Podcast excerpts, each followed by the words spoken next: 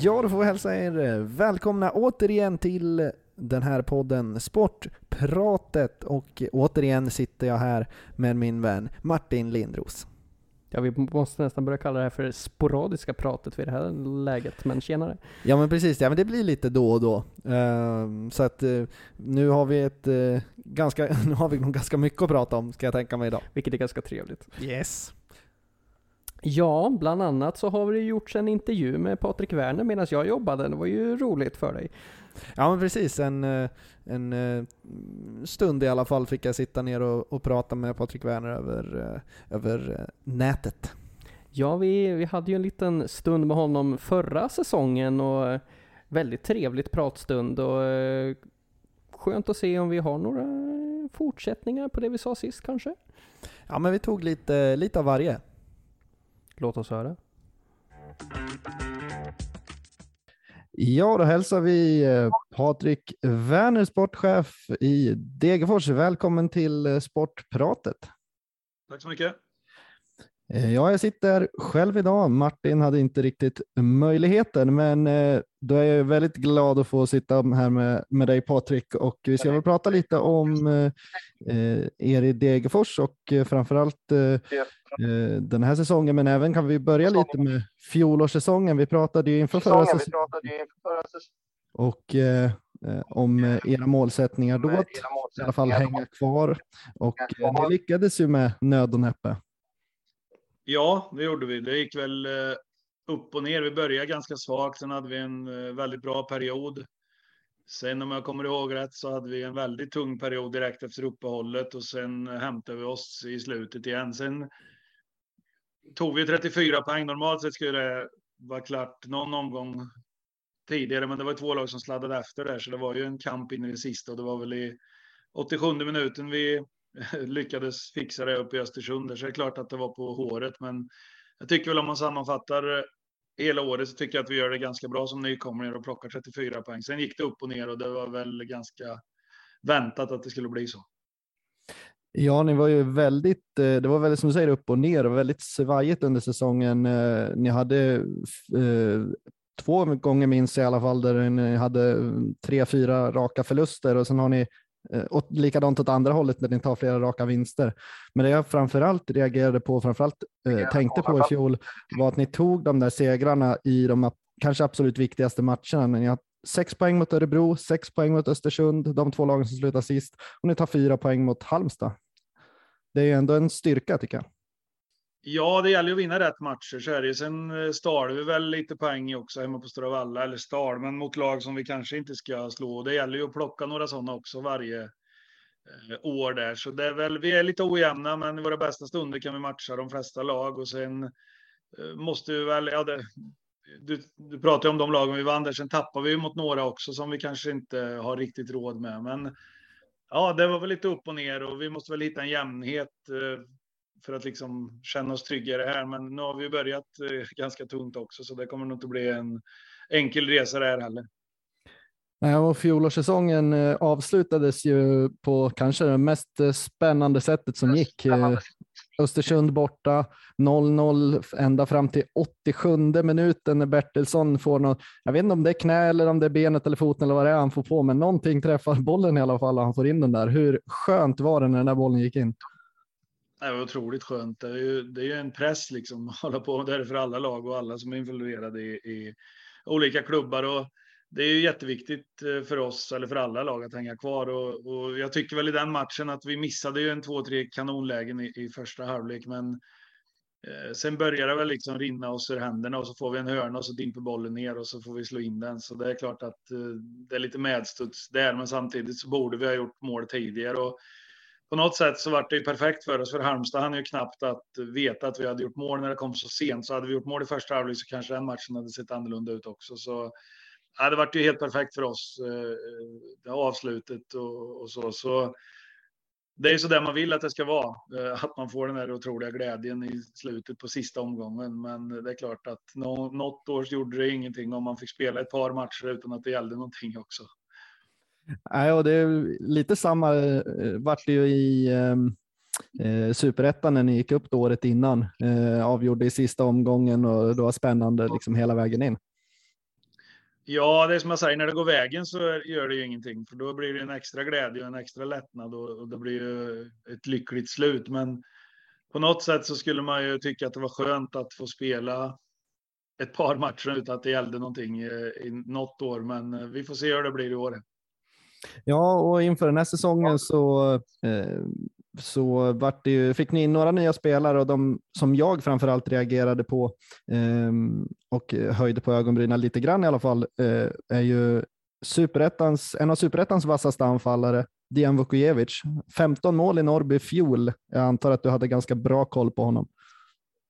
Ja, eh, det hade vi och det är ju en jättespännande spelare Eh, som är bra, väldigt fina egenskaper och passar bra i vårt sätt att spela. Så det kändes jättebra när vi fick honom. Sen har väl han som hela laget kanske inte kommit upp i den nivån som vi önskar, men vi vet ju vad som finns där. Och nu har det krånglat lite med lite små skavanker och, och sjukdomar som har gjort att han kanske inte har fått den start som han önskat eller vi önskat. Men det finns jättemycket i honom och vi tror ju mycket på honom och jag hoppas att vi får, får se det under under eh, året som, som kommer. Här.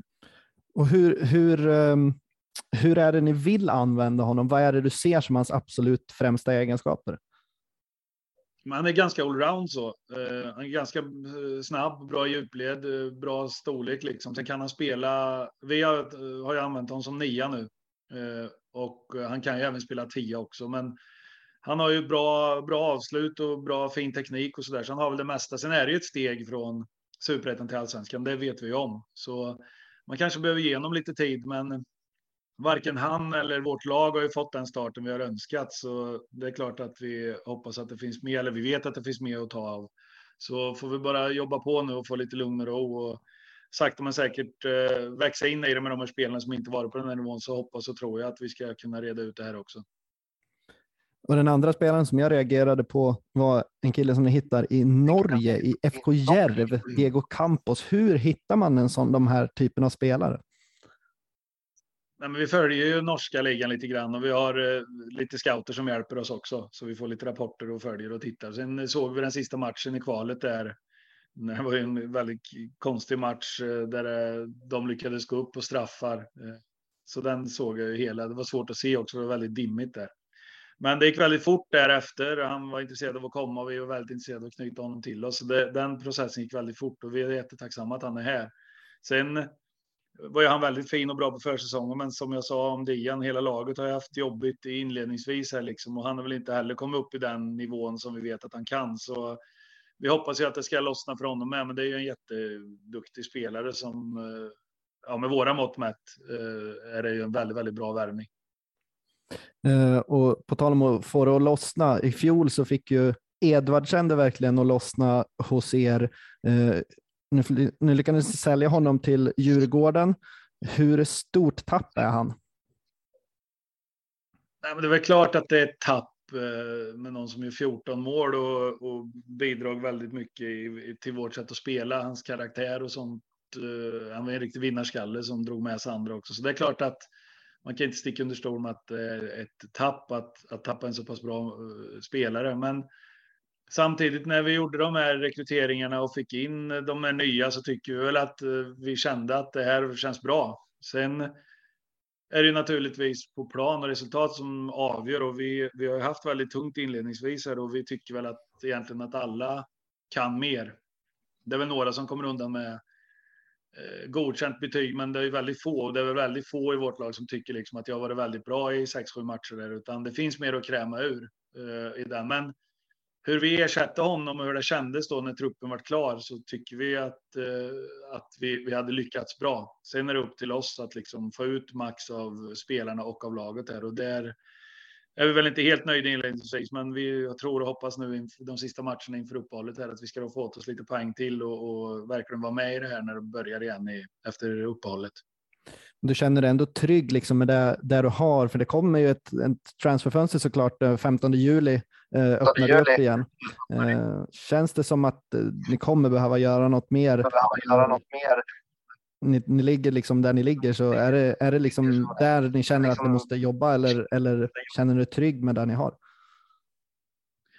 Nej, både och. Jag tycker truppen är så pass bra så att vi ska klara och, och återklara och spela allsvenskan 2023. Så samtidigt så går det inte att blunda för att vi förlorat sex matcher och lyckades vinna nu omgång sju här. Eh, lite mirakulöst eh, den vändningen där. Men vi får ta de här matcherna nu till uppehållet och så har vi några matcher till innan det öppnar igen. Får man ju liksom utvärdera hur det är och min förhoppning är ju nu att det ska lossna för både laget och många spelare. För jag, jag hävdar ju att vi har underpresterat på många håll. Så det finns mer att ta av och jag tror och hoppas den sista vinsten nu kan ge en skjuts framåt. Och nu kommer vi ta de här matcherna till uppehållet, ta ledigt någon vecka eh, och sen ladda om och så får vi se hur det ser ut. Men jag stänger absolut inga dörrar för att eh, se över truppen till sommaren. Men jag kommer heller inte kunna sitta och säga att vi ska ha in x antal spelare, utan min förhoppning är att vi ska kunna få ut mer av den trupp vi har som jag vet att det finns och sen får vi se vart det tar vägen i juli där när det öppnar 15 juli. Uh, är det någon speciell typ av spelare som ni skulle vilja få in? Har du någon sån där drömvärvning? Kan, vi behöver kanske inte nämna namn, men i alla fall liksom någon position eller någon typ av spelare som du skulle vilja få in? Nej, men det är väl inga hemligheter att vi är lite tunna bakåt. Vi har haft lite skador där också, eh, så vi har släppt in en hel del mål. Jag tycker ju att den offensiven vi har ska kunna bidra med de poäng som vi önskar framåt. Men det går inte att släppa in så mycket mål, så det är klart att just nu med lite skador som vi har, framförallt i backlinjen, så är vi i behov av kanske en eller två till backar. Eh, så är det. Så där kommer vi naturligtvis att titta. Men kommer alla tillbaks och alla höjer sig, det är, det är likadant det är i backlinjen som övriga spelare jag pratat om. Att jag tycker inte att vi är på den nivån som jag vet att de klarar av, utan det finns mer att kräma ur och det kan vända snabbt och får vi till ett bra resultat igen här nu så kan det rulla åt andra hållet likväl som det har gjort åt det negativa hållet. Så ja, det är svårt att säga, men just nu med, med hur truppen ser ut och med de skador vi har så skulle jag gärna vilja haft en back till. Så är det ju, men eh, vi får se i sommar.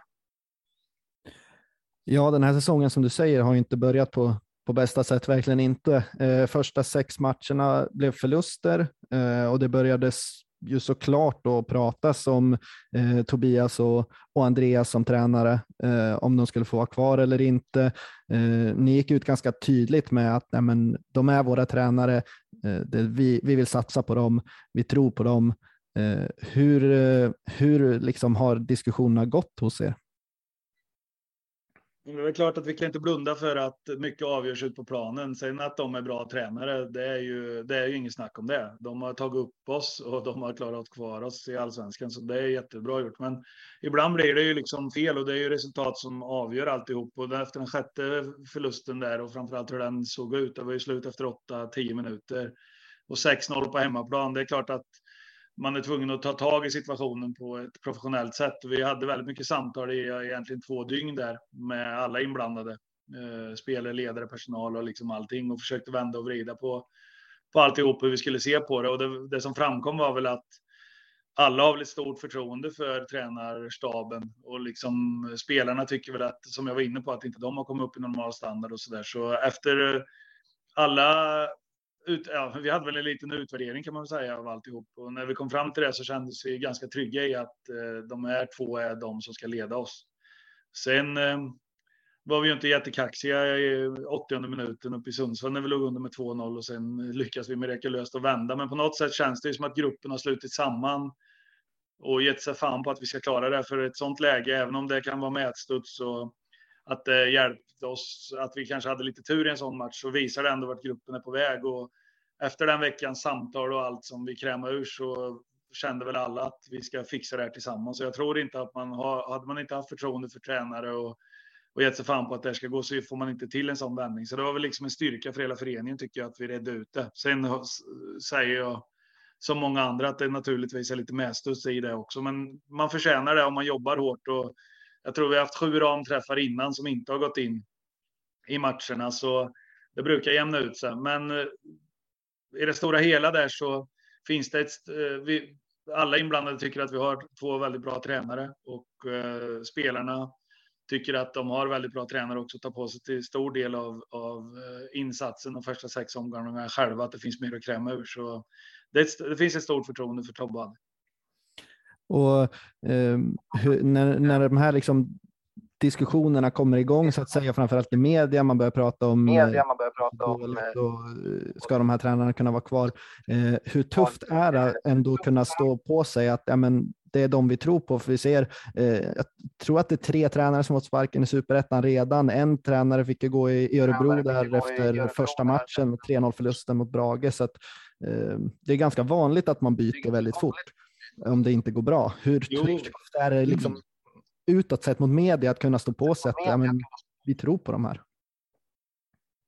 Nej, men det är som jag sa, vi, vi måste naturligtvis se professionellt på det och tror vi att det hade varit bra att byta trend, då hade vi naturligtvis gjort det. Vi, eh, det är många som tycker och tänker om att vi är som en familj och håller varandra om ryggen där nere och så, men på något sätt är det ju det som är lite Degerfors framgångsfaktor också, att, att vi bygger från egna led och ger egna tränare, spelare chansen och så. så men vi ser ju naturligtvis professionellt på det här och skulle vi ha gjort bedömningen att det, vore, att det inte är rätt tränare som, som ska leda oss, då hade vi gjort en förändring. Men det är lätt att gapa och skrika och folk som kommer med kritik som inte ens ser om man spelar med tre fyrbackslinje. Det är ju ganska oseriöst också. Det är lite kul att läsa och se det där. Att de frågasätter att vi kan inte spela med trebackslinje längre och så har vi spelat med fyra backar i två matcher och de inte ens ser det. Så det är ju ofta samma personer som hörs och syns och det kan inte vi ta hänsyn till. Sen är det ju får ju alla tycka och tänka vad de vill, men vi försöker alltid göra en professionell bedömning vad som är bäst för Degerfors IF. Och i det här fallet så grottade vi ner oss rejält förra veckan och matchen efter så vann vi med 3-2. Så just nu så mår vi ganska bra, men, men det är ju väldigt viktig match som kommer nu också. Ja, den här matchen, ja, den här matchen som jag nämnt några gånger nu då, GIF Sundsvall i måndags. Eh, vilken, eh, vilken eh, eh, match överhuvudtaget. Det kändes som att efter liksom 80 minuter så känns det som att äh, det här är ju det här är nästan klart. Och sen händer ju någonting. Vad, vad, vad kände du? Vad var det som hände tyckte du? Nej, men jag ska väl lite erkänna att jag i minut 80 trodde att det var kört. Så är det ju. Men vi la oss ju lägre. Vi har släppt in massa mål tidigt i matcherna, så matchplanen var ju liksom att inte bjuda på någonting och stänga igen butiken. Och jag tycker vi gör det bra i första halvlek. De har väl mer boll, men skapar inte jättemycket målchanser och vi har väl två eller tre riktigt bra lägen att ta ledningen i första halvlek. Sen tycker jag väl inte att vi gör helt rätt när vi får bollen. Vi tappar den lite enkelt och så där, men eh, stora hela efter det som vi ville få ut av matchen så tycker jag vi gör det bra första halvlek. Sen får vi en olycklig start i, i eh, andra halvlek eh, där de får 1-0 och sen då, då har vi en period när vi är sämre. Då märks det liksom att vi ligger där vi ligger och så. De har gör även 2-0 och har väl läge att göra 3-0 också innan vi liksom får energi i det. Men det som var positivt var ju att eh, det, det brann lite i spelarna. Det var, de gav inte upp och liksom jobbade hårt egentligen hela matchen. Sen gör vi ju byten som vi får väldigt bra effekt på de spelarna som kommer in eh, kommer in med en glöd och vi får liksom tag på dem lite grann och, och får in 2-1 och det vet vi ju själva vad jobbigt det är när man leder med 2-0. Man tror att allt är klart och så när det målet kom så fick man ju upp lite förhoppningar om att vi i alla fall skulle kunna skapa några lägen till att få med en pinne och eh, den kom ju ganska snabbt en 2-2 också, så då var man ju mer. Då tänkte jag ju att bara inte vi tappar nu så att vi får med oss den här pinnen liksom. Och så får vi en frispark där vi lyfter in och gör egentligen ett eh, ja, likadant mål som de andra och får med oss tre poäng. Så det var helt osannolikt egentligen. Men det är som jag sa, jobbar man hårt och, och ger sig fan på att man ska sälja sig dyrt, sen kan man, kommer vi förlora fotbollsmatchen då, men man måste kunna se sig själv i spegeln efteråt att vi har gjort precis allt som står i vår makt. Och det tycker jag vi gjorde uppe i Sundsvall, även om inte allt klickar som vi önskar när, när vi är som bäst. Men som mot Elfsborg så är matchen slut efter tio minuter och så kan vi inte agera i matcherna utan nu kämpar vi och stred in i det sista. Vi fick bra effekt på bytena och vi lyckades vända en match och det är likadant där. Sundsvall är ju i sånt skick som vi är ungefär eh, och får man det där mot sig så man, man tappar ganska mycket och vi såg ju också att de var skärrade och liksom hade en säker tre poänger och kunde ha lämnat oss lite grann. Så det är ett mentalt spel också. Vi hanterade det bra och vi vi gav oss fan på att vi, vi inte skulle ge oss eh, förrän domarna blåste av matchen. Och i det här fallet så gav det tre poäng med lite flyt får vi säga. Ja, och 94 minuten kom ju det där 3-2 eh, målet. Hur eh, nöjd var du då att du hade lyckats få in Abdo Said i, i truppen för är det två år sedan nu, han gör väl andra säsongen nu? Ja, jo, jag hann inte tänka så mycket på att det var en bra värvning just då. Jag var bara helt, man var nästan chockad och otroligt glad var man att, att man, eh, ja, jag hade varit nöjd med en poäng också som det vart och så får vi med oss tre. Så jag gick från läktaren och rakt ner till eh, spelargången där och ville vara med i det sista för att se till att få med oss den där trean. Men det är, det är klart att Abdo är ju en väldigt, väldigt intressant och bra spelare. Och det är klart att det är frustrerande när man vet att vi har en så pass bra kvalitet offensivt i truppen om man inte har fått ut den. Nu visar ju han i den här matchen att, att vi kan och framförallt att han också kan. Men vi har fler som skulle kunna vara på den nivån och jag hoppas och tror att vi ska komma dit nu. Men det var jättekul för honom och för oss att han gjorde de här tre målen. Ja, tre mål på tio minuter som totalt vände matchen och kanske då förhoppningsvis för er del då kanske kan vända hela den här säsongen nu. Um, hur känns det nu då inför uh, matchen mot Helsingborg som är nästa och, och även liksom framöver? Och känns det liksom som att men nu kan det vara på gång? Liksom, nu kan det här vara på rätt väg? Jo, men jag kände redan förra veckan liksom att eh, det spelar inte så stor roll. Vi hade mycket skador och det krånglade. Jag tror vi satt med tre utespelare på bänken där uppe eh, och så där. Jag sa att det spelar ingen roll just nu, utan eh, det laget vi slänger ut, eh, visa karaktär och jobba hårt så kan det bli bra och det vart det.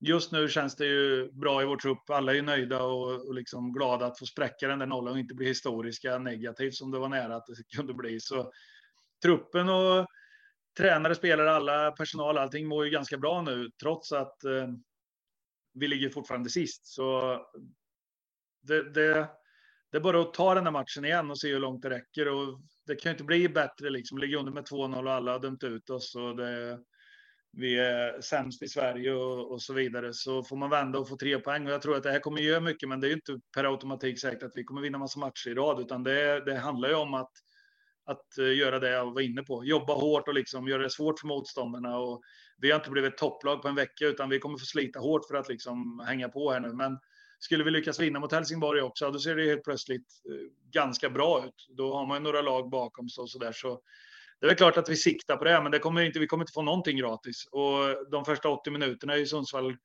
bättre än oss, men vi lyckades vända och få med oss den. Och vi får jobba därifrån. Vi ska vara ödmjuka och vi ska göra rätt saker över 90 minuter. Då har vi chans att, att eh, störa lagen. Men som sagt, det kommer att bli tufft.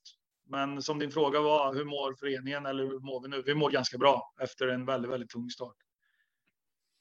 Och som du sa, ni gick lite mer defensivt nu senaste matchen.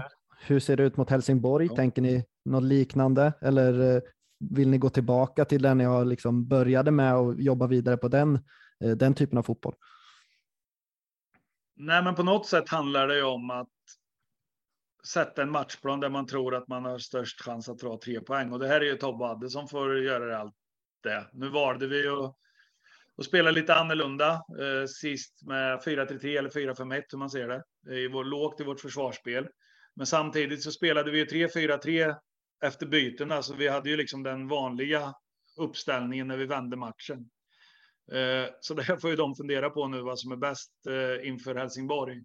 Men jag är ju ganska säker på att det spelar inte så stor roll med sifferkombinationer. utan mycket handlar ju om att spelarna ska jobba hårt, löpa mer än motståndarna och göra det svårt för dem. Och där får vi börja någonstans. Sen kommer det andra att komma. Eh, eh, sen hur vi väljer att ta oss an Helsingborg, det är upp till Tobbe och Adde att bestämma. Men eh, jag tycker att det har spetsat till sig lite grann snabbt om man säger. Helt plötsligt med de här bytena som vi fick in så är de jätteaktuella kanske till att få mer speltid eller någon av dem ska in från start. Vi kan få tillbaks några av de skadade spelarna och så där. Så just nu så tror jag att de funderar ganska mycket på vilken elva vi ska starta. Och hur, hur mycket hjälper du till rent eh, med det taktiska? Jag menar, du har ändå en bakgrund som, som eh, huvudtränare i just Degerfors.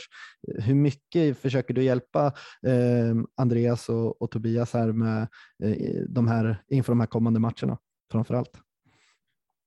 Nej, men de, de sköter det mesta själva. Liksom. Sen är vi ju med. Vi sitter ju nästan hela dagarna och pratar fotboll och så där. Så jag lägger mig inte i någonting om de inte frågar. Eh, frågar de något, eh, liksom vad jag tycker eller så, så säger jag naturligtvis det. Men det är de helt och hållet som, som eh, sätter matchplaner och laguttagningar och så där. Sen naturligtvis pratar vi ju att den och den kanske inte varit så bra eller den ser pigg ut eller skulle det vara ett alternativ att göra si eller så och så där. Så vi diskuterar ju, men det är alltid de som tar besluten.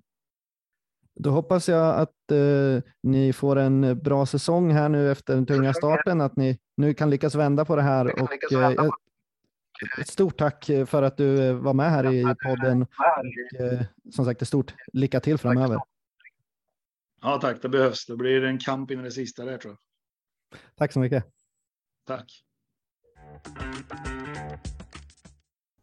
Ja, där hade vi alltså den där intervjun med eh, Eh, Degerfors sportchef Patrik Werner. Eh, var det något speciellt som du eh, tänkte på av det han sa? Du som inte var där på plats. Roligt med öppenheten. Eh, alltid kul med en högt uppsatt person som ändå han är chef för så väldigt många men ändå just inom sportvägen kan ändå vara öppen och ha roligt med det. För det, det blir svårt. Som han säger, de sitter och pratar fotboll varje dag, de pratar mycket, vill inte kliva på tårna på de andra, men liksom de har säkert roligt ändå och det är liksom, det är väldigt svårt för, speciellt i och med att jag föredrar hockey då, så ser man att de är väldigt stela utåt mot media och så, men det är jättekul att höra. Det var framförallt det jag märkte. Ja, jag vet att Patrik Werner var ju uppskattad förra året när vi, eh, när vi gjorde den här eh, intervjun då. då. Eh, Eh, den som vi gjorde då. Ehm, så det var ett, ett uppskattat avsnitt. Ehm, och, och ehm, det är ju just den här öppenheten, att han liksom ändå han vågar ändå säga vad han tänker och vad han tycker, ganska mycket i alla fall. Eh, jämfört med många andra, tycker jag. Ja, alltså och i dagsläget för, för Degerfors, det är liksom det blir väldigt mycket mörker annars. Man får väldigt mycket samma frågor och det är inte frågor som får en kanske må bättre. Speciellt i hans position där han måste ta det högsta ansvaret. Och liksom kanske måste sparka folk eller byta ut personal eller och liksom ändå kunna ha den här lilla glimten i ögat och ändå kunna ha roligt på jobbet som ändå krävs för en för en framgångsrik karriär. Det är, liksom, det, det är jättekul att se, det är båda gott för föreningen, som han säger att vi är på väg åt rätt håll. Det krävs en studs hit och dit och sen kanske de hamnar som topp fyra i slutet, vem vet? Det, det, krävs inte så mycket, men man måste hela tiden ha det här positiva tänket och det, det är svårt i den positionen. Ja, jag tyckte det var en jättekul intervju att göra framförallt. Alltså, som sagt, som vi sa nu, liksom att han, han säger ganska mycket vad han känner och det är, det är ganska skönt som Eh, när man intervjuar honom. Liksom att man vet att ja, men, något form av svar kommer man få i alla fall. Det kommer inte bara vara nej, jag kommenterar inte. Utan eh, ja, jag, jag, jag måste säga att trots eh, som Örebroare från början så är det ju Degerfors är en stor rival men ändå, alltså man har, man har ju svårt att inte gilla honom. Ja, verkligen. Alltså det, det vi behöver mer profiler i idrottsvärlden. Det är liksom vi jämför oss med de stora sporterna i och med att Sverige är ett ganska litet land, men liksom kollar man på USA och den sporten som verkligen har fått mest takt med folket, det är ändå basketen. Där liksom det är så mycket personlighet, personligheterna lever vidare. Det är de man kommer ihåg, inte vem som vann varje år. Utan det är mer, okej, okay, vad gjorde den här personen? Vad sa den här personen? Liksom, det är nästan det viktigaste. Och liksom när man ändå får höra nu blev han nästan lite arg i, i podden, det var lite roligt. När han eh, tog upp en liten kommentar sen tidigare. Och det, det, är jättekul att se, för då liksom det är en passion som brinner i en person och det, det är så roligt att höra. Ja men han, han, som du säger, han tar ju upp det här att liksom vissa personer inte eh, ens ser när de går från tre till fyrbackslinje. Eh, han, alltså det, han tar upp det, han reagerar på liksom en sån sak jag, och är, är, ändå öppen med det. Det är fantastiskt. Eh, sen, alltså, eh, all cred åt honom att han säger ju inte vilka han syftar på. Eh, det, ty det, tycker jag ändå är liksom... Professionellt. Ja men det är schysst. Liksom. Eh, Samtidigt som det hade varit ganska roligt om han sa det. ja, för, för oss hade det varit jätteroligt. För oss hade det varit eh, jättespännande att, att kunna liksom prata om det. Nu får vi liksom tänka oss vilka det var. Men, men, men han är ändå liksom så pass öppen liksom och, och liksom, ja, men säger ändå vad han, vad han känner om det. Ja, jag gillar det. Summa summarum, uh, mer profiler tack. Ja, verkligen. Uh, och sen någon dag efteråt, uh, de vann ju mot Helsingborg. och då kom det ju direkt rykten om Abdo Saidi. som gjorde tre mål mot GIF Sundsvall, så gjorde han ett mål mot Helsingborg. Eh, att han kan vara på väg att säljas i sommar. Eh, så snabbt så kastade jag mig på telefonen, skickade iväg ett mail till Patrik och fick svar, ja, jag vet inte hur fort, men väldigt fort i alla fall. Eh, vilket också sådär, det är inte alla man får ett snabbt svar av. Verkligen inte. Eh, så att jättekul. Sen var svaret bara att vi vet inget om det i dagsläget, det är nog mest rykten. Eh, kortfattat, konkret, men och liksom inte jättekul svar kanske. Men Men väldigt sant Mm. säkert. säkert sant. Eh, men i alla fall, oavsett. Snabbt svar, det måste man också uppskatta liksom ändå. Att, För de har då väldigt mycket att göra ändå. ja men absolut. Och att han ändå tar sig den tiden. Ja men nu fick jag ett, ett, eh, ett mail här från Mattias från Sportpratet liksom. Eh, jag, jag svarar på det. Eh, det, ja, det, det, det, cred. Istället för känslan, åh nej, han igen. Ja men precis. Eh, så det var ju det var kul. Men eh, vi får se vad som händer med Saidi i alla fall. Eh, Fortsätter han göra mål så kommer han definitivt bli såld.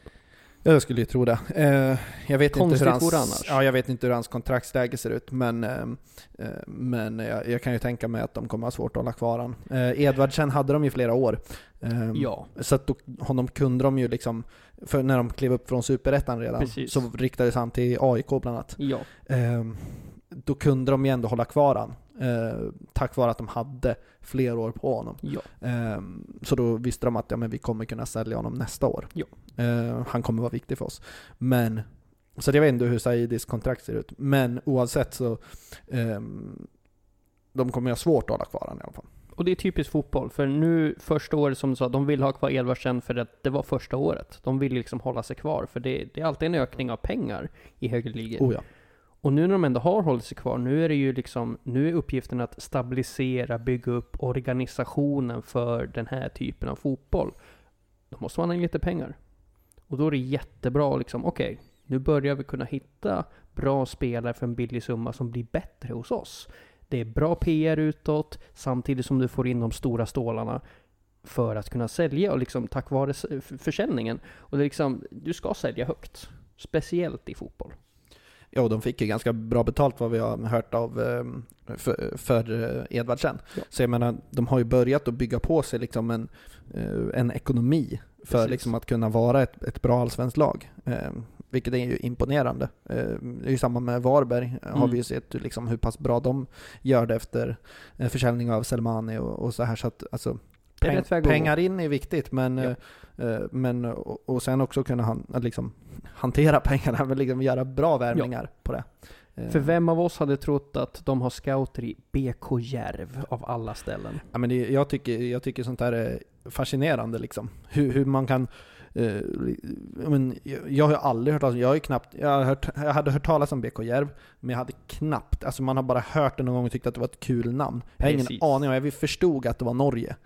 Typ så. Eh, Men vilken liga liksom. Men, men de har till och med koll på spelare i, den, i det laget. eh, Och liksom hittar de här Precis. liksom det guldkornen. det som, som eller som de, hoppas, som de tycker är det är så guldkorn fascinerande. Ja, jag tycker, jag tycker att det är, sånt där tycker jag är imponerande. Sen, sen finns det liksom klubbar med jättemycket pengar som har scouter över hela världen typ. Absolut. Eh, och, och kanske fokuserar på vissa, um, som Hammarby har värvat mycket från Afrika med, med Do och, och så här liksom. Eh, men eh, det lilla Degerfors liksom. Eh, och så har de eh, koll på en sån liga liksom som norska. Det känns liksom inte som, det är inte en, en liga som svenska lag brukar värva ifrån heller. Eh, och hitta spelare i. Eh, det brukar vara snarare tvärtom. Eh, så att, eh, jag tycker det, sånt där tycker jag, är- jag tycker det är jätteintressant. Ja, det är viktigt. Liksom, köpa billigt, sälja dyrt. Och liksom, kan man fortsätta på så, sån väg väldigt länge, ja, då har du jättemycket överflöd. Ja, men att få in de här spelarna, gratisspelarna liksom, så att säga. Mm. Alltså de som inte behöver köpas loss utan de, där kontrakten går ut. Till och med. Och, och, och dessutom ha koll på dem. Alltså det är en sak att bara säga ja, men, att en spelares kontrakt går ut. Mm. Det är en sak, men att också veta vad är det för spelare? Hur bra är han? Kan han passa här hos oss? Ska vi satsa på honom? Precis. Eh, och det hade de, tycker de i alla fall själva att de hade koll på Diego Campos. Och han verkar ju, tycker jag, ser rätt bra ut. Sen som de säger, han gjorde en bra försäsong. Mm. Han har inte riktigt liksom kommit upp i det än. Ehm, men eh, det finns ju liksom någon slags kvalitet där ändå. Och de har ändå bara x antal timmar att lägga på scouting. Till, på så många personer de har. Och då har de alltså lagt i BK Järv. Det är alltså jätteimponerande av att liksom av alla ställen, du har Mm. finska, du har de här lite mer etablerade ligorna där vi vet att det är bättre spelare i och med Mm. att de tjänar bättre, det är större ligor och allt sånt där. Men en liten liga som Norge som ändå, ja, vi pratar ingenting om det, det sägs ingenting i svenska medier, men bakom kulissan så pågår en, en process hela tiden och det man får aldrig någon nys om det, utan det, det bara blir bekräftat med spelare, det kommer lite rykten då och då, men spelet bakom kulisserna, det är så imponerande egentligen. Ja, verkligen. Och eh, när vi pratar om spelet bakom kulisser och eh, spelare hit och dit och fram och tillbaka så är ju SHL just nu inne i den mest intensiva perioden eh, när det kommer till eh, eh spelare. Eh, både rekryteringar och spelare som försvinner från SHL, men också liksom ryktenas tid eh, är det ju verkligen nu. Vem kommer hamna var och vem kommer försvinna, vem kommer in? Eh, det händer mycket. Oh ja. Eh, och SHL, som vi väl går över till lite grann och prata om då. Ehm, vad känner du just nu är det största, om vi slår ihop både in och ut? Vad, känns, vad tycker du är just den största värvningen eller förlusten? Vi får väl ta och börja med att säga grattis Färjestad, tyvärr. Ja, absolut. SM-guldet. Men, jag ska ändå säga att ja, den, den största förlusten hittills är väl ändå Linus Omark. Ja. Som eh, har burit en hel stad, ett helt lag och jag har svårt att se hur Luleå Hockey på papper som det är just nu ska ens kanske ta, till, ta sig till slutspel utan honom. Jag har svårt att se, vem ska göra målen? Jag Mm. vet inte. Ja, och inte bara mål, han spelar ju fram till mycket också. Alltså det är en, det är en skicklig spelare överlag. Ja. Eh, så att han han har en blick för spel som är helt otrolig. Så att, ja, det, det, det är ett väldigt tungt, väldigt tungt tapp. Eh, jag tänker på, på Färjestad tappar ju också ett par killar. Ja, men det, det är ett mer stjärntätt lag. Att de, de, i och med att de ändå har vunnit nu, de kan eh, få hem lite spelare. De har lite spelare utomlands som, som troligtvis är på väg. Så de kan täcka upp platserna lättare än vad Luleå kan. För det är liksom, de spelar en så pass defensiv hockey Luleå att det, det, det är inte jättemånga som lockas kanske av den typen av, av hockey. Så att de vill liksom komma in och vara en, en stjärna. Därför var det just att Omark var hemmason och var utomordentligt duktig utöver att spela i så pass defensivt system som han ändå gjorde. Han var alltså SHLs bästa spelare överlag i ett defensivt lag. Det är, det är imponerande som tusan. Um, sen vad jag hört, nu vet inte jag, du kanske, du har ju väldigt mycket bättre koll än vad jag har på, på SHL uh, eh, och spelar och så, men jag har hört att Lennström är klar till nästa år i Färjestad. Har du hört något?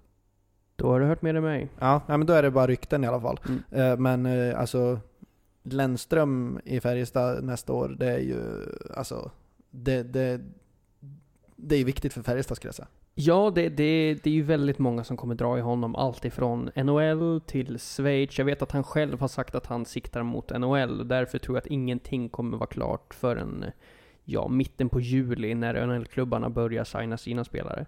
Och eh, även om han signar ett kontrakt nu med kanske Färjestad eller Linköping som jag vet har legat närmast i och med deras nya sportchef Peter Jakobsson, som tidigare var sportchef i Färjestad.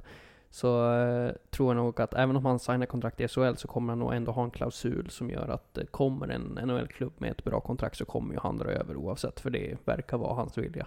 Ja, det måste det ju. det är nog sista chansen, så men men tror, tror, inte att, tror inte du ändå att Färjestad skulle väga tyngre än Schweiz? För hans, för hans del? Både och. Det är alltid det här med, med lite hemmakänsla. Han är ju ändå Mm. från området kan man säga. Men, det man ofta överser, speciellt med, med bra spelare. Det här är en spelare som nu har vunnit. Mm. Lite av mystiken har ju försvunnit nu. Han har gjort det där med just den här klubben. Han har gjort det på hemmaplan. Liksom antingen så är man bekväm och vill göra det igen, har en hunger att göra det igen i samma klubb. Eller så är man lite klar. Man, man vill ha något nytt. Liksom, han kom in under säsongen. Han var frälsaren. Nu har han gjort det där. Så vad väljer han? Vill, väljer han pengar? Och då är det inte Färjestad. Väljer han större liga? Det är inte Färjestad. Väljer han ett SM-guld? Ja, det, det antingen i utmaning eller så hemmaplan. Så det, det är väldigt 50-50 där skulle jag säga. Samtidigt som han, som du säger, han kom in under säsongen. Alltså han har bara varit med mot slutet, tagit liksom, vänt, varit med och vänt det här Färjestad som gick så dåligt. Eh, även om väldigt mycket tillskrivs i Mitell. Och jag tror att det mycket sitter där.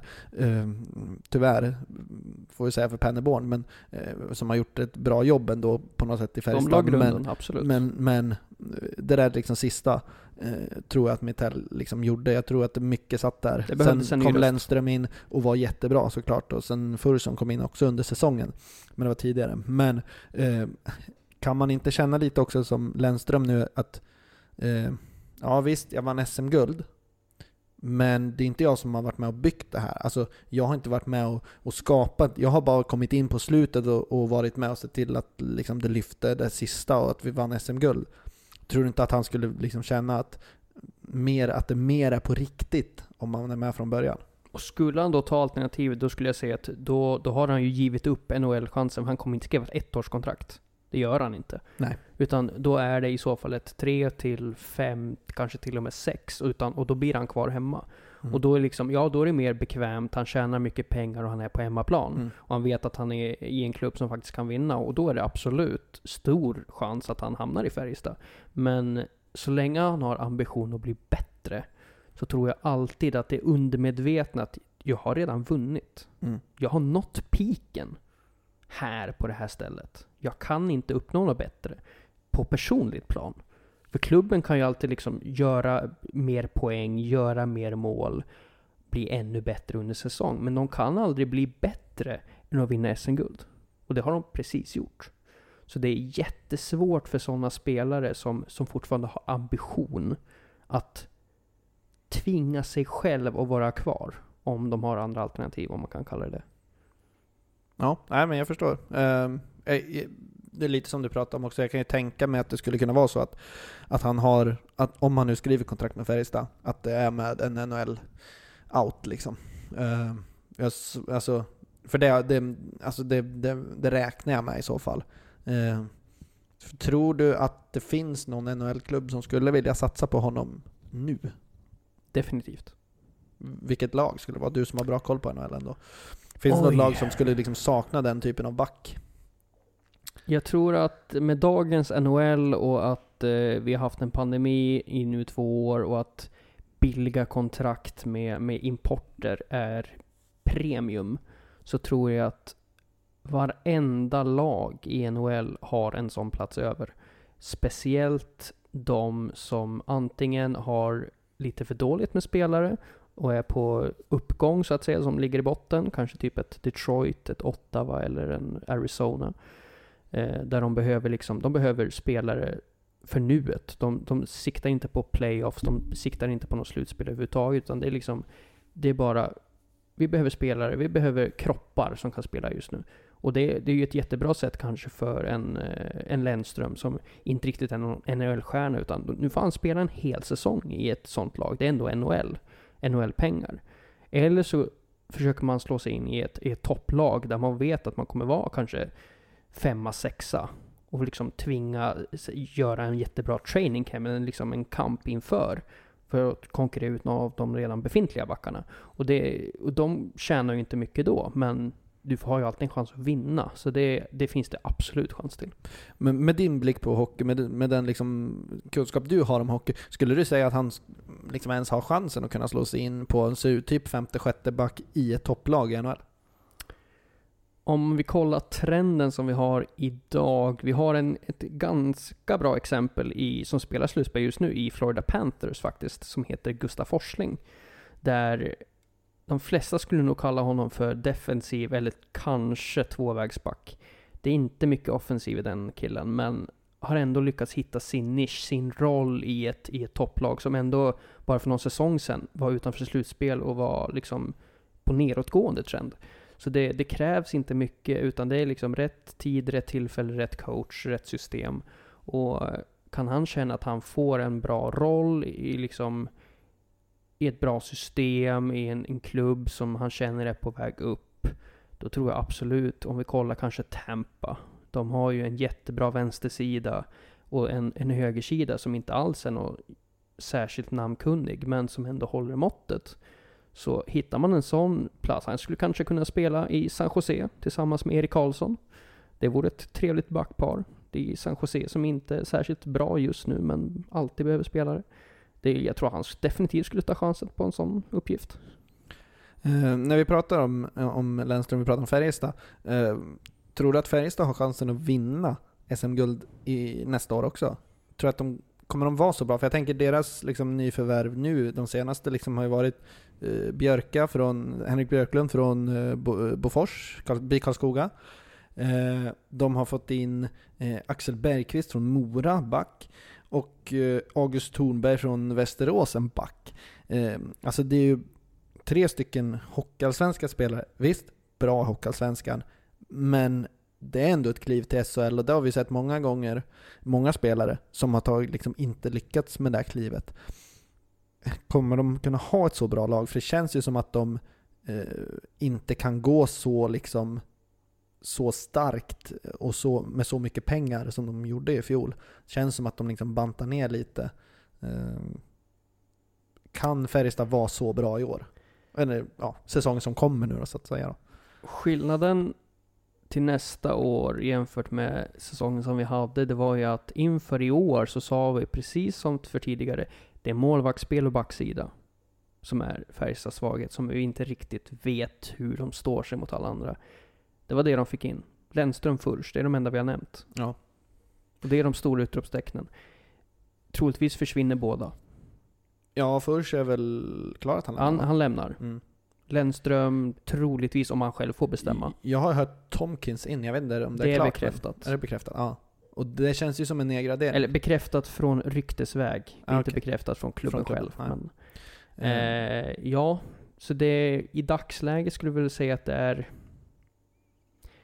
det är väl typ samma målvaktsgrad på de två.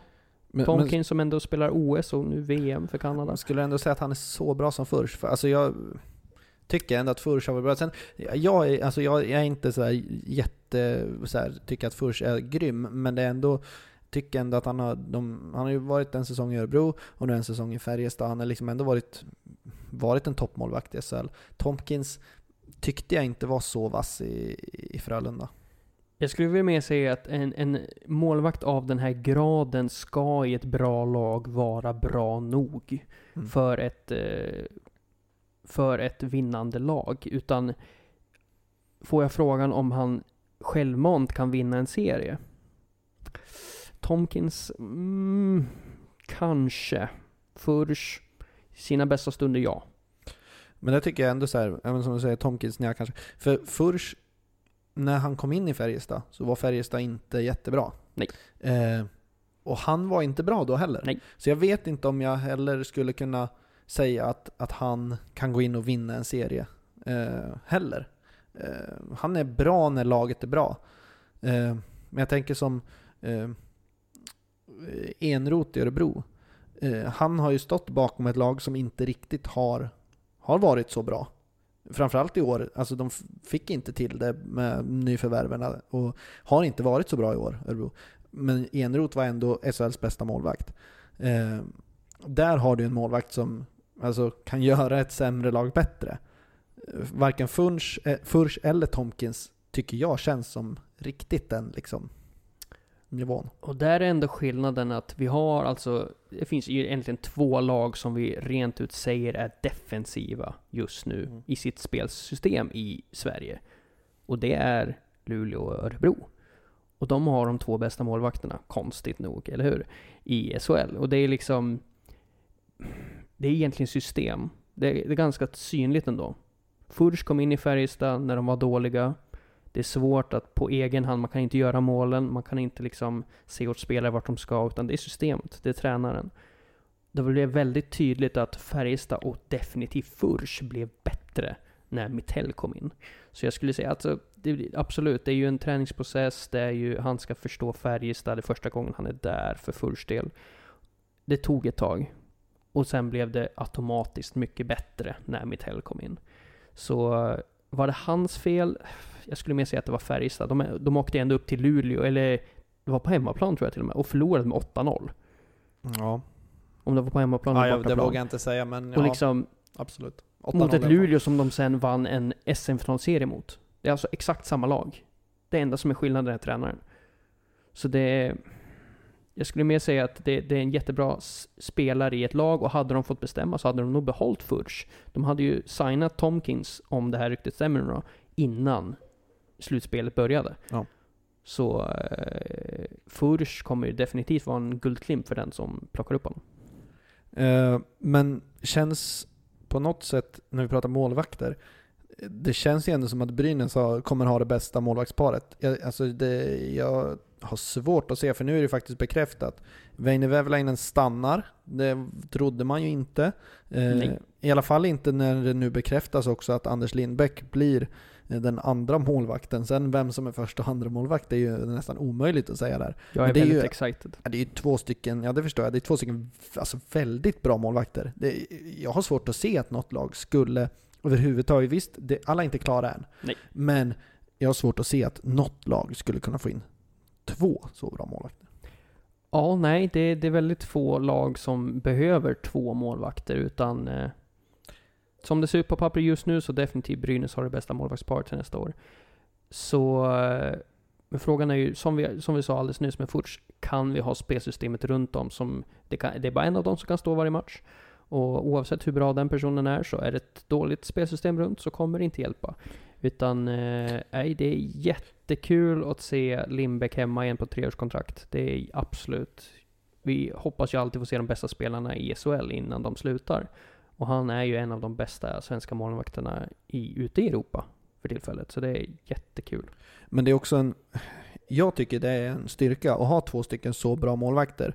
Eh, Verkligen. Jag, men jag tänker som Örebro, eh, inte i år utan året innan, när Arntzen klev fram och var så himla bra. Alltså då gör det ingenting. Det är tråkigt såklart, men det gör ingenting att Eneroth var ganska dålig i inledningen på den säsongen. Precis. För man har en så bra andra målvakt. Nu var det ju liksom ingen som förväntade sig att han skulle vara så bra. Precis. Men här har du två stycken målvakter som man vet, det här är två jättebra målvakter. Precis. Har en, liksom, en dålig månad, ja men då kan den andra stå de flesta matcherna. Precis. Eller tvärtom. Eh, Alltså, den här liksom styrkan i att kunna ha, och man vet att så här, ja, men vi kan vila Lindbäck en match, för att vi får inte in Viktor skräp. Andrén. ja. Jag tänkte precis komma till det. Exakt det exemplet hade vi i Ja. Brynäs för eh, den här säsongen. Ja. Vi hade ett beprövat kort i Väverläinen som började svagt. Han var riktigt svag i början. Släppte in, han gjorde suveräna räddningar men släppte in de billigaste puckarna. Ja. Och vi visste att byter vi ut honom, då har vi ett beprövat kort som är eh, riktigt under isen, som är på nedåtgående trend. Vi fick inte till det med Andrén i Brynäs. Han hittar inte självförtroendet, hittar, det funkar bara inte. Och då, det är jättesvårt för Väverlane, han känner ju mer press då, att liksom hitta sitt spelsätt, sin känsla, utan nu med, eh, med Lindbäck och Vevi så kommer det liksom, det blir ett lugn. Och kan båda två hitta sin känsla tillsammans, ha kul, inte konkur- alltså de kommer ju konkurrera men liksom ändå lära sig av varandra. För Vevi siktar ju inte på att bli kvar i Brynäs hela sin karriär utan han vill ju till NHL, han vill bli bättre. Lindbäck är ändå här för att stanna och vara den liksom ordentliga eh, klippan som man kan luta sig mot. Så det ska bli kul att se hur de verkligen liksom, om de säger 50-50 i matcher till de här två, eller om de försöker hitta en etta. Som jag tror kommer bli väldigt svårt i så fall. Ja, absolut. Um, vad, vad, vad känner du då med nyförvärv? Är Lindbäck det bästa nyförvärvet så här långt i SHL? Eller har du någon annan uh, spelare som du tänker är den här kommer göra, kanske göra störst skillnad för ett lag? Lindbäck hittills skulle kunna vara det bästa. I alla fall det mest meriterande. Absolut. Uh, sitter och tänker på, vi har ju väldigt mycket ryktesväg som sägs vara klart, men jag tänker på någon som är officiellt bekräftad. För det är många som, som sitter och väntar på att NHL börjar såklart. Eller ska sluta och öppna sina dörrar till kommande säsong. Eh, så vi kommer inte få veta vilka som faktiskt kommer förrän det är klart. Men ja, hittills så är nog Lindbäck det mest spännande nyförvärvet ändå. För det förväntas så väldigt mycket av en så pass erfaren spelare. Så eh, vi har lite, lite rykten, till exempel en André Pettersson som eh, ryktas på väg hem till, till HV som vi inte sett i SHL på tio år. Det ska bli jättekul att se vad en sån kan bidra med på hemmaplan. Ja, jag, tänk, jag tänker på en spelare som eh, har varit borta i NHL några år eh, och försökt i Colorado. Eh, gjorde senaste säsongen Dynamo Minsk, som nu hamnar i Leksand. Eh, du förstår eh, vem jag pratar om? Anton Lindholm. Ja. Lindblom. Lindholm. Lindholm. Alla dessa lindar från Skellefteå. Många lindar. Framförallt från Skellefteå. Um, är det liksom så pass stort som, som Lindbäck? Jag skulle inte säga på samma nivå. Alltså det är ju en, en jättemeriterande spelare, men jag tror inte att det är någon som vinner dig matcher. Eh, han har inte visat det i alla fall. Han skulle ju kunna gå in och vara lika bra som Lennström var nu på slutet. Absolut.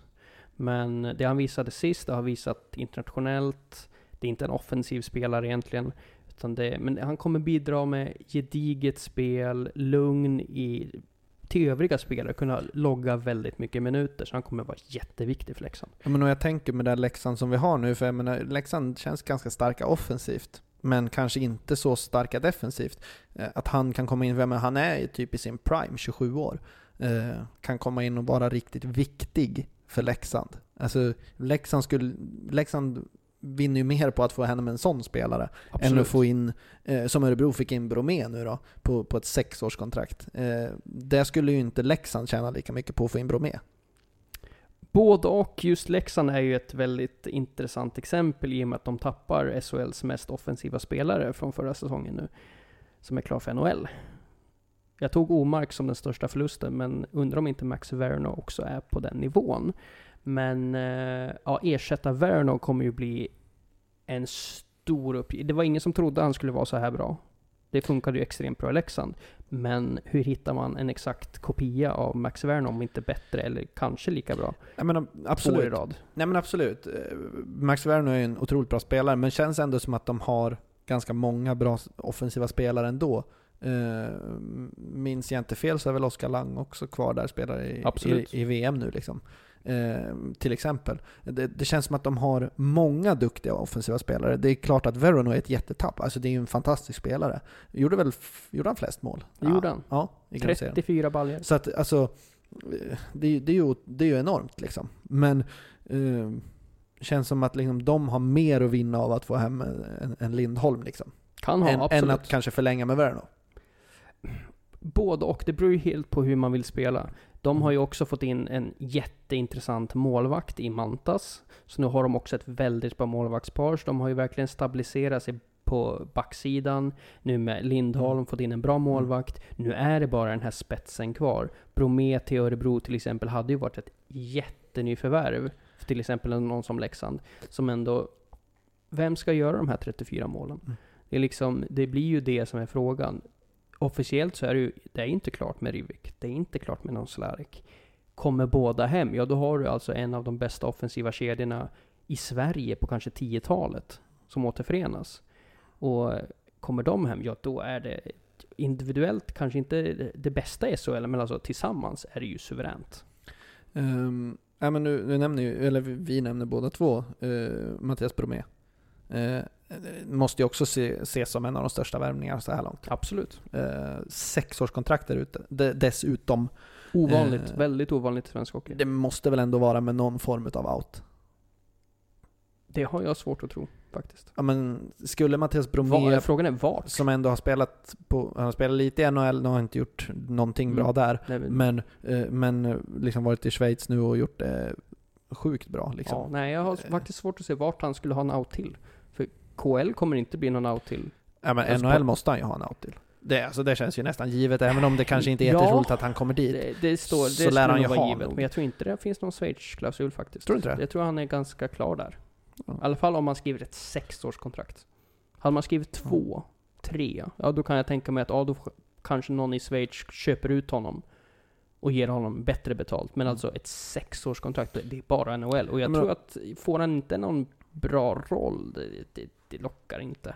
Ja, men jag tänker om man, när man tittar på liksom Bromés karriär också, så har han bara varit något år i varje klubb och sen liksom Ja. tagit, alltså det har ju mycket varit att Ja. han har blivit bättre och gått uppåt. Absolut. Men, men han har liksom inte stannat någonstans Nej. mer än något år. Nej. Eh, Det känns inte som han liksom att vara kvar i en klubb i sex år. Nej. Eh, Kan inte det bara vara någon form av, liksom, vad ska man säga, säkerhet för honom att veta att ja, men jag har sex år, jag kan känna mig trygg i det. Mm. Eh, Men jag har out dit, jag har out dit, jag har out dit. För att liksom Mm.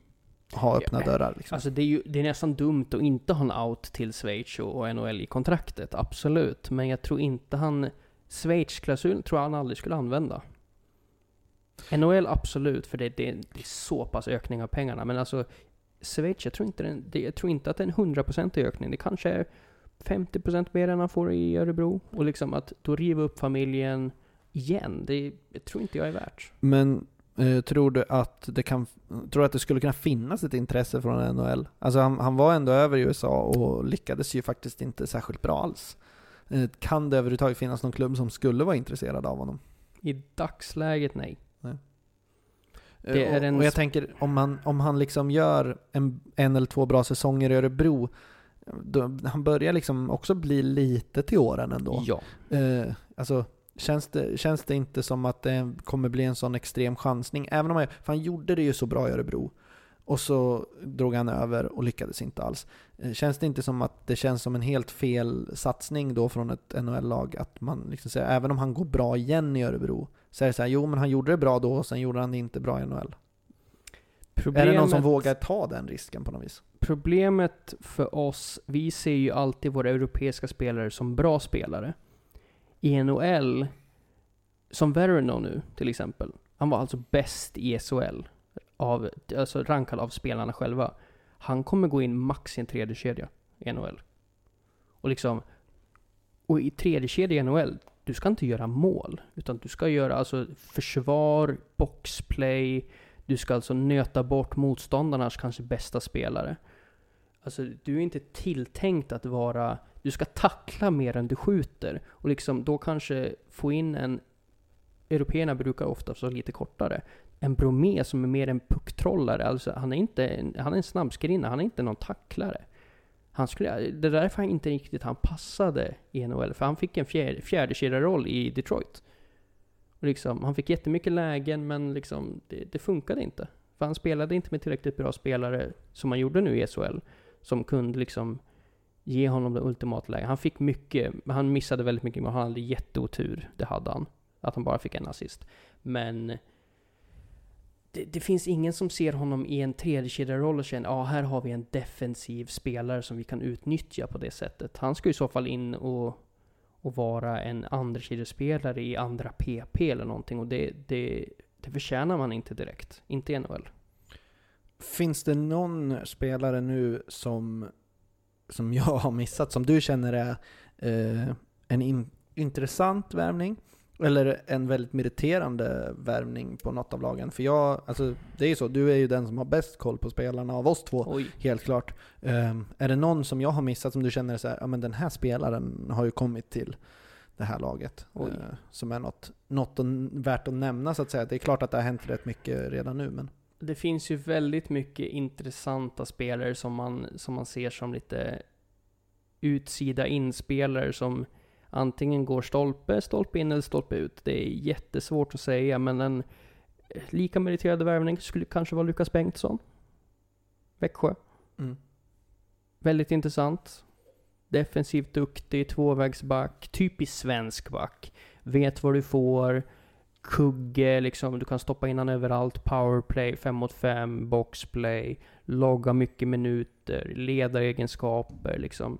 Lång, bra skott. Fin, inte jättebra på något egentligen, men inte dålig på något, utan en kugge alla vill ha. Så det är precis som Lindholm i Leksand, han kommer ju logga jättemycket minuter, vara jätteviktig för ett sånt lag. Men är det en sån som Lennström, när han kom in, var ingen som trodde han skulle vara kanske bäst i slutspelet heller. Men kan en sån spelare som Bengtsson vara det? Kanske. Är han förväntad att vara det? Troligtvis inte. Men absolut en viktig värvning för, för, för Växjö. Eh, en sista tanke när det gäller SHL. eh, slutspelet nu liksom som Färjestad vann, eh, så blev Per Åslund utsedd till MVP. Eh, Jag blev förvånad. Ja, jag, jag varit också lite förvånad. Vem eh, hade du som, eh, som din liksom, MVP?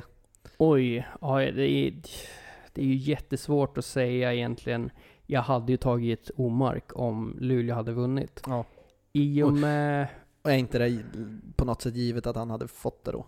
Jo, Jag, jag tror ju det. det tror jag. jag tror att liksom så här, men nu vann inte Luleå så då kunde de inte ge det till en Luleå-spelare. Vilket jag tycker ändå är så. lite fel. Mm. Ja, jag kan hålla med. Men han var inte så mycket bättre att han förtjänade det heller nu när de förlorar, ska Mm. sägas. Nej. Utan det är mera okej. det Vann brukar- inte Åslund poängligan i slutspelet till och med? Det kanske han gjorde. Eh, han var i topp i alla fall. Det var han nog. Nej men alltså, så det är ju inte helt, det är inte konstigt egentligen. Absolut men, inte. men på något sätt så, han är en sån där spelare som går under radarn lite ja, grann. så är det för är jättekul att en sån person vinner. För det var ju en person som nästan inte fick spela i Färjestad. Nej, och det har ju varit varje säsong Ja. de senaste åren så har det varit tveksamt om han ska få något kontrakt överhuvudtaget och ja. Så nu kommer det vara nästan lite roligt när han går in på kontoret med Rickard Wallin och säger ja, nu vill jag ha ett kontrakt den här gången, inte en fråga. Nu har jag vunnit MVP, SM-guld och ja, vad kan jag mer göra för att förtjäna ett kontrakt? Du kan inte hålla mig utanför laget. Rickard Wallin kontrar med att nej, du har blivit lite äldre nu så nu vill vi ge dig ett mindre kontrakt. Ja, precis. Ja, vi tänkte att du kan spela Hockeyallsvenskan nästa år. Juniorliga. Ja, precis. Nej, men... Äh. Vi tänkte Linus låna ut Johansson. dig till Bofors. Linus Johansson är ju definitivt en kandidat. Ja. Gjorde de stora målen, inte så här jätte, jätteskicklig hela tiden, men gör grovjobbet, står och pratar med media, ledare. Och han gör ju de viktiga målen. Precis. Alltså han, han avgjorde väl sjätte matchen Ja, i förlängning. Han gör 2-0 i, i den Ja. avgörande matchen. Så, alltså det, är ju, det är ju två jätteviktiga mål, för vi, vi, alltså 2-0 målet på något sätt satte nästan punkt för den matchen. ja, Eh, även om det vart 3-0, att så här, det var ju det första målet var det enda som behövdes, men med ett mål och liksom en minut kvar så är det ju, alltså jag, jag tror att Luleå hade kvitterat faktiskt. Med en minut kvar. Och de, Ja, de, alltså- jag tror att de hade burits fram av den här publiken, för med ett mål så, så med ett mål så är det ju liksom ändå så här. eh, du kan ta på då, det. ja men då lever liksom hoppet på ett helt annat sätt på läktaren Ja. också. Det kommer vara ett Oh, sånt, ja. det skulle varit ett sånt otroligt tryck För liksom. alla sitter och tänker, du behöver bara en chans. Ja. En Eh, puck så som att det där åt 2-0 rätt målet, jag tror att det var så otroligt viktigt. Sen, Det är Men så- mentalt. man kan tycka vad man vill, men jag gillar den, alltså, jag gillar ändå eh, Linus Johansson när han eh, bara vrålar ut sin glädje precis när han åker förbi Luleås bås. Ja, Alltså jag, jag gillar ju sånt. Alltså, jag, jag ja. tycker att det är härligt att man liksom Absolut. vågar och släppa på det. Sen, han riktar sig inte mot dem. Eh, hur då medvetet hade- det är, det vet vi inte heller. Nej, det vet det kan vi inte vara heller. fullständigt omedvetet, men det är liksom... Eh, För det är ju bara en ren glädje över att han gör mål. Han ska till sitt bås och, och liksom eh, göra high fives, liksom, Ja. eller vad man ska säga. Eller Ja. fist bumps är det ju snarare. Ehm, men det, på något sätt, man gillar ju liksom det här eh, skiter i liksom. Ja. Att de är, alltså, för att hade han riktat sig mot dem och vrålat, då hade, det, då hade jag tyckt att det var osportsligt. Ja. Nu är det liksom... Hade han fått en utvisning för till och med. Ja, absolut. Så, Men liksom, eh, nu vart det någon så här fin mellanväg som jag tycker är liksom, det är fränt. som jag gillar. Det, det ska visa Om det Ja. inte visar känslor i en SM-final, när ska man någonsin? Och, så, och känslor, Konstantin Komarek efter matchen. Eh, Hur han liksom bara sjunkit ihop eh, precis utanför båset på isen och sitter och verkligen gråter. Alltså Ja. man ser att han, han verkligen... Eh, det, det är riktigt tungt. Ja. De här kontrasterna, jag... Alltså, Himmel och helvete. sånt måste man bara tycka om. Samma ställe. Ja. Ja, det, Det, jag tycker det är helt... Jag, jag, jag gillar ju faktiskt, jag gillar verkligen att en sån spelare som, absolut. som Konstantin Komarek liksom sitter och verkligen visar de känslorna. För det är lätt att bara smita in i, Ja. i ett omklädningsrum och hålla det med liksom laget. Han är ändå en import. Det är Ja. liksom, han har inga egentligen ordentliga kopplingar till klubben. Han har varit där några gånger nu, det är väl andra eller tredje sessionen tror jag.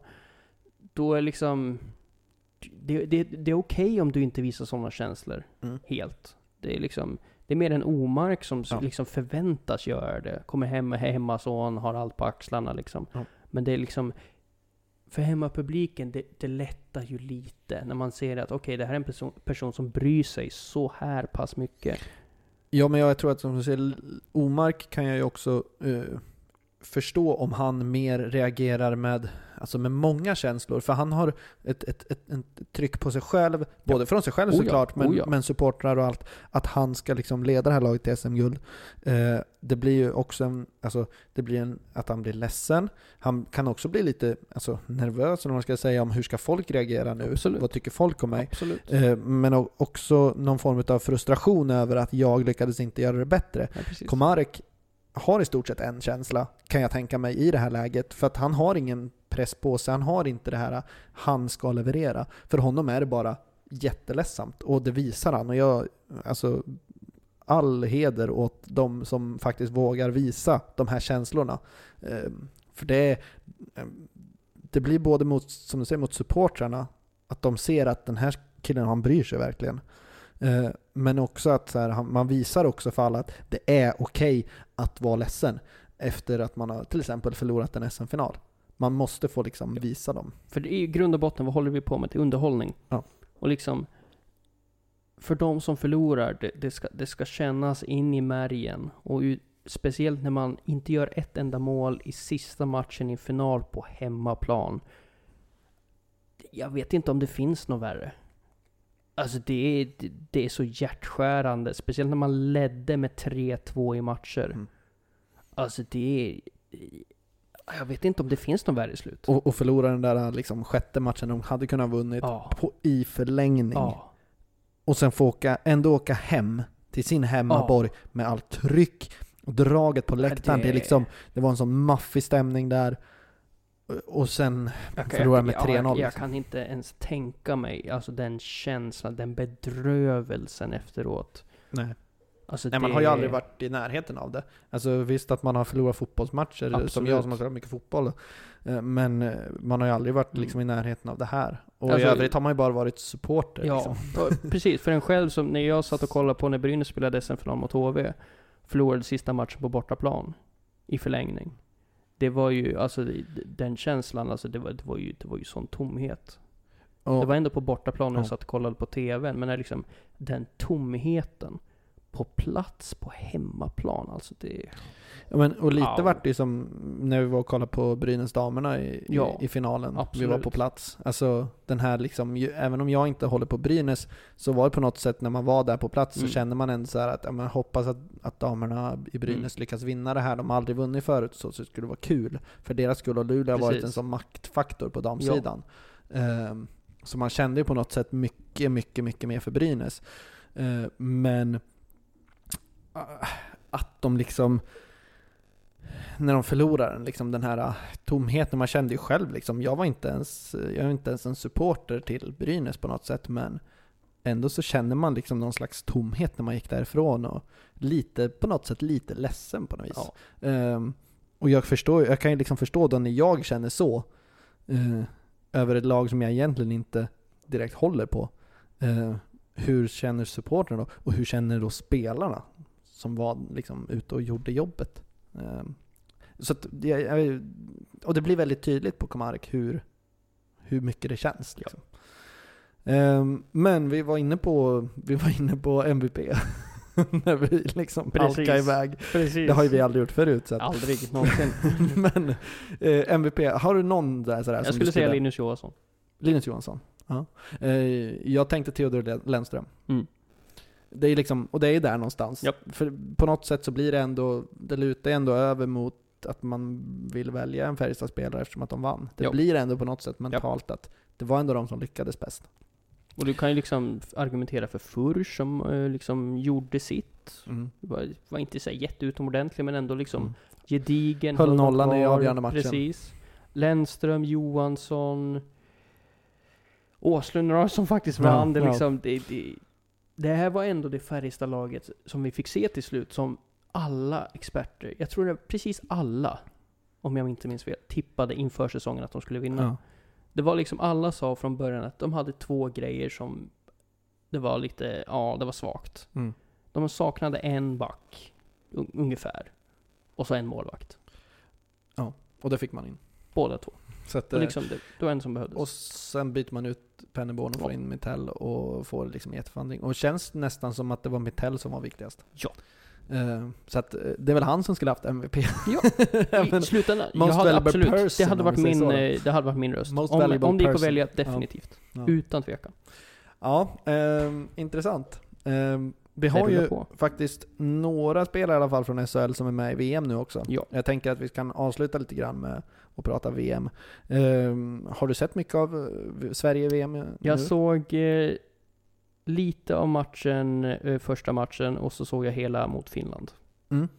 Ehm, och, och jag har också liksom, jag har sett lite ströpartier och, och försökt att se lite grann när jag har haft möjlighet.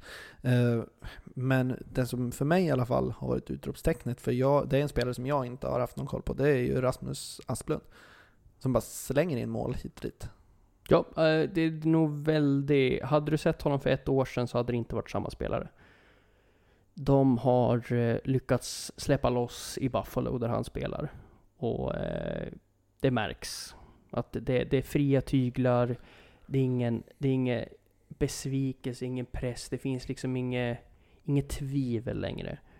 För just för Buffalo, de har haft, de har, ja, jag, jag vet inte ens var man ska börja och prata Buffalo. Alltså det är, den misären som har varit i det laget. Alltså, för, för svensk publik, det är alltså från det laget som Patrik Berglund sa nej till 21 miljoner kronor bara för att åka därifrån. Alltså det... Ja, de var på en väldigt mörk plats. Därför, för de unga spelarna som inte har ett val, de måste ju spela där. Det är klubben som äger dess rättigheter, så det blir jobbigt. Men jättekul nu att se att de här spelarna som faktiskt kan komma till, till Sverige i ett landslag och liksom bara, bara spela ut. Det är, det är jättekul att se, för han kommer ha en bra framtid. Ja, absolut. Eh, jag vart ju också ganska förvånad över att den kedjan, det är väl Kjellman som är med i den också. Nu tappar jag vem den tredje Jag vet inte vem det är. länken är där. Eh, det tappar jag helt. Eh, Ja, men men Åman Kjellman, Lang spelar tillsammans. ja, Kjellman och Asplund spelar tillsammans. Bromé, för Klingberg? där kände man ju, vad sa du? Är det Klingberg? Eh, inte med Asplund va? Eh, Klingberg och Bromé tror jag i samma. Vem kan det vara då? Oj vad man eh, låste ja, sig nu. kedjorna liksom, hade jag. dålig koll på. Eh, vi gör en, liksom, en snabb koll här på förra matchen. Det kan vi ju faktiskt få fram så bra på internet idag. Tack och lov för det. Eh, ja, verkligen. När man inte är helt hundra på kedjorna. Man, man låser sig väldigt mycket vid att så här, men han har gjort det bra, han har gjort det bra. Ehm, men eh, eh, Friberg är det ju. Friberg den Och den, kedjan. den Ah. kedjan, alltså den, har ju, den kedjan har ju gått bäst egentligen i Mm. Sverige. Och det var ju den man trodde minst på nästan. Mm. Eh, alltså, ja, det är se. jätteintressant kedja som de har fått ihop. Ehm, Klingberg, Emma Bromé och Bengtsson. Bengtsson. Och den kedjan har ju inte alls, alltså de har gjort liksom poäng, absolut.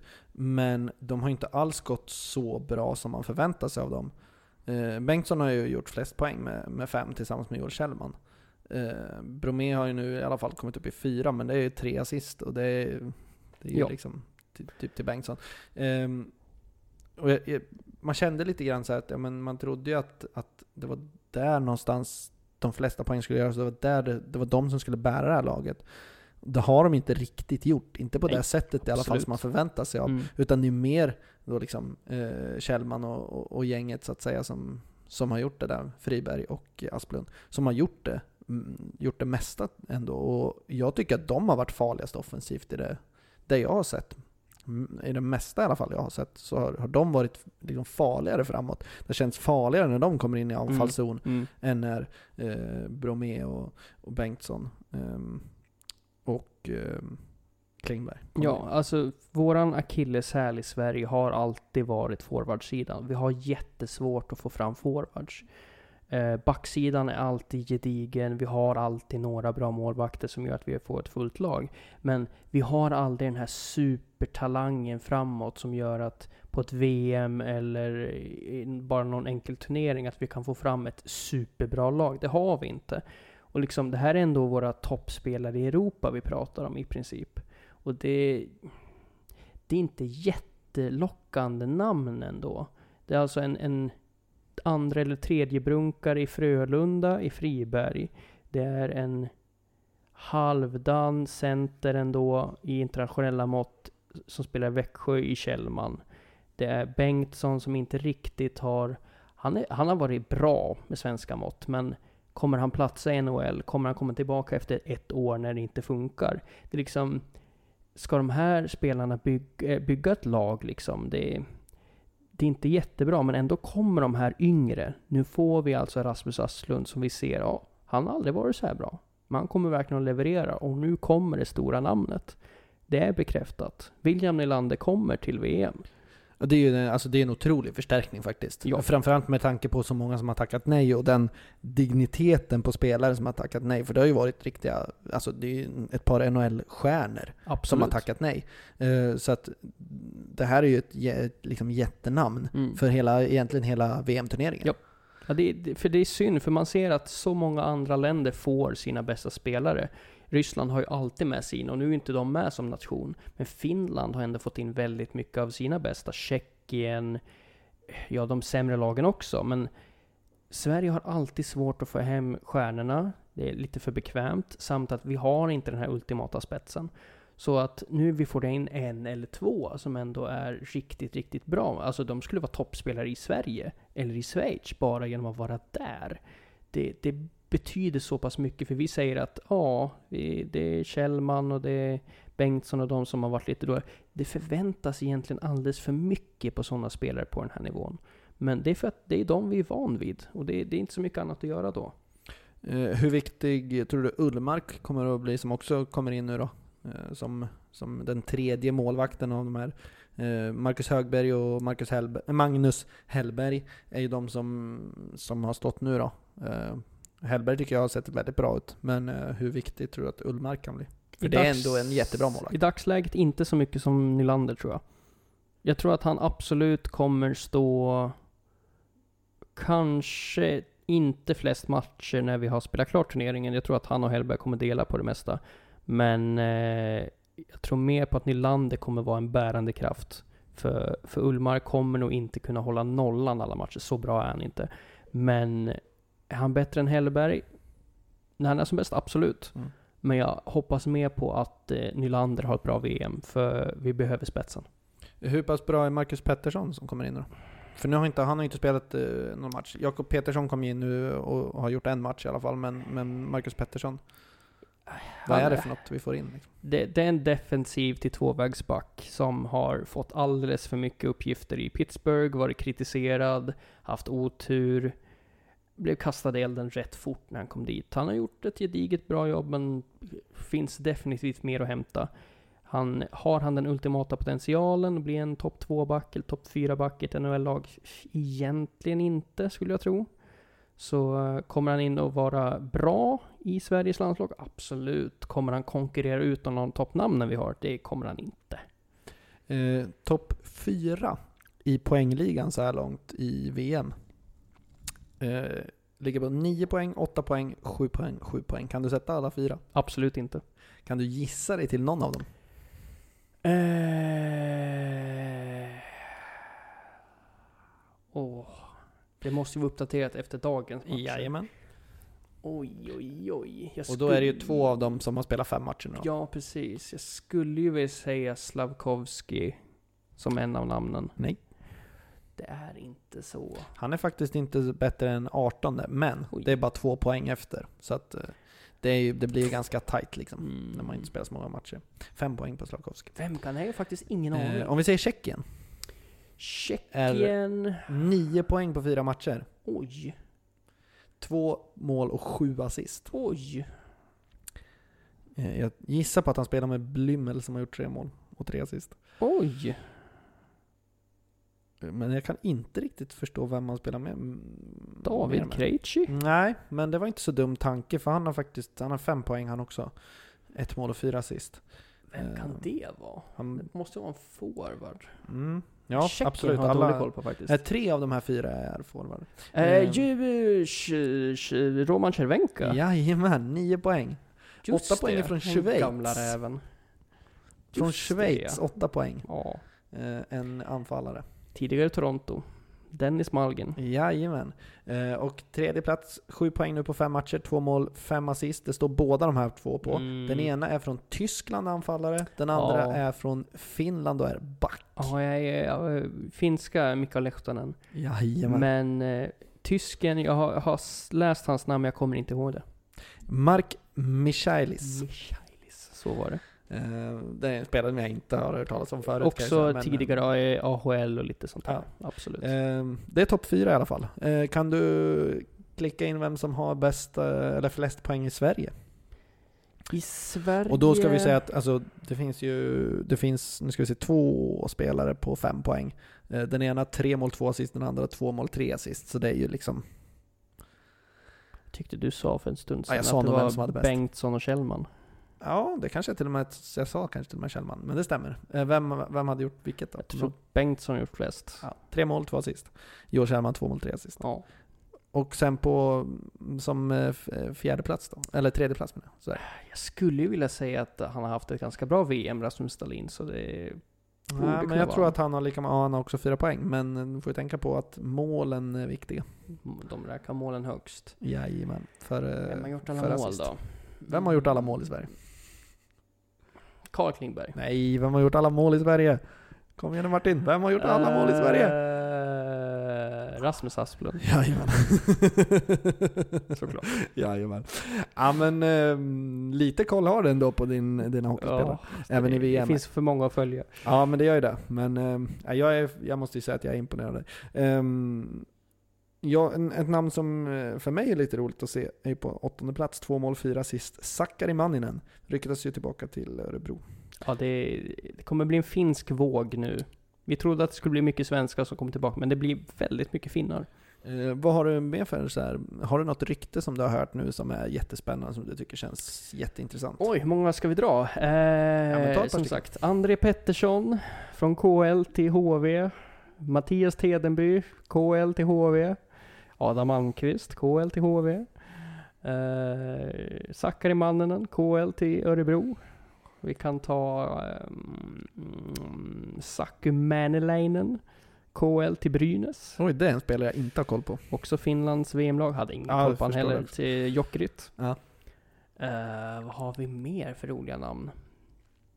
Ja, det pratas ju om... Vad ska vi ta? Johan Larsson. NHL till Brynäs. Mm. Beroende ja, på ju- vad som händer med Washington. Det är en intressant spelare. Helt klart. Ja, och så det senaste jag såg idag som jag är lite besviken över, det är faktiskt, eh, vad heter han, inte Frögren. Jonathan Berggren. Ja just det ja, det såg jag Från, också. eh, från Bostons farmarliga tillbaka till Skellefteå. Mm. Och det, man ser alldeles för mycket svenskar som har gjort en jättebra säsong i SHL, drar över, får ett kontrakt, skriver ett år och sen tycker att det, gick lite för dåligt och åker hem igen. Ja. Jag tycker, jag, jag gillar inte det. För de ger inte en ärlig chans. Nej. Det, och det, det, det ger inte svensk hockey ett bra betyg. Att våra bästa spelare, europeiska spelare, åker över när de är 25, 26, 27. Ska testa och nu ska jag testa vingarna, ja, nu är jag som bäst. Och sen tycker de att de är lite halvdåliga och kommer hem och är bekväma igen. Det är därför vi liksom har svårt att ta till sig spelare när det är en sån här turnering och det, det, det ger inga bra vibbar. Jag vet inte vad man ska göra åt det men det, det är allt för många sådana. Jag vet inte varför. Nej, absolut. Intressant. Eh, Jag tycker att eh, vi tar och rundar av där. Eh, Jättetrevligt återigen såklart. Det är bara toppen på isberget. Det kommer Ja mer. men verkligen. Och alltså, vi lär ju göra ett avsnitt eh, ganska snart igen känns det som. För det finns mycket, mycket, mycket att prata om när, det finns, när vi pratar spelare. Och gå in lite mer på varje lag och så. Men eh, det här var liksom där vi skrapade ihop i alla fall idag. Eh, så får vi hoppas att Sverige gör ett bra VM nu. För det är typ det enda vi har att följa. Ja, NHL-slutspelet såklart. Men, eh, men eh, i alla fall på någon hyfsat rimlig tid för oss som jobbar på dagarna. Jag måste ju bara ändra. Jonathan Berggren. Jesper Fredén heter han ju såklart. Ja, ja, ja, ja det hann du tänka på. Ja, just det. Tänkte väl jag också. Yes, eh, men då säger vi tack och hej för idag. Eh, gå in och liksom följ oss om ni inte gör det på Facebook och på Twitter finns vi också. Sportpratet på båda ställena. Eh, så det är där ni har bäst koll på när vi släpper ut mer, eh, mer sån här dynga. det är i princip vad det är i dagsläget. Ja, men, eller hur. Eh, och så hoppas jag att ni tyckte att den här intervjun med, med Patrik Werner, Degerfors sportchef, var jätteintressant. För det kommer fler. Ja, det gör det säkert. Nej, men hör av er om det är någon annan som ni säger den här skulle vi gärna vilja höra. För vi gör gärna de här intervjuerna. Eh, och vi försöker och ska försöka jaga på lite fler. Och är ni Eh, stora profiler ute i Sverige och ni vill bli intervjuade, ring in så Ja. intervjuar vi Ja gärna. men det är bara att höra av er. Vi har en mail också, sportpratet hotmail.com. Eh, så det är bara att liksom ösa in med vad ni än vill ha sagt. Så får vi se om det kommer med. Det här blir kul det här. Tack för idag. Tack, hej!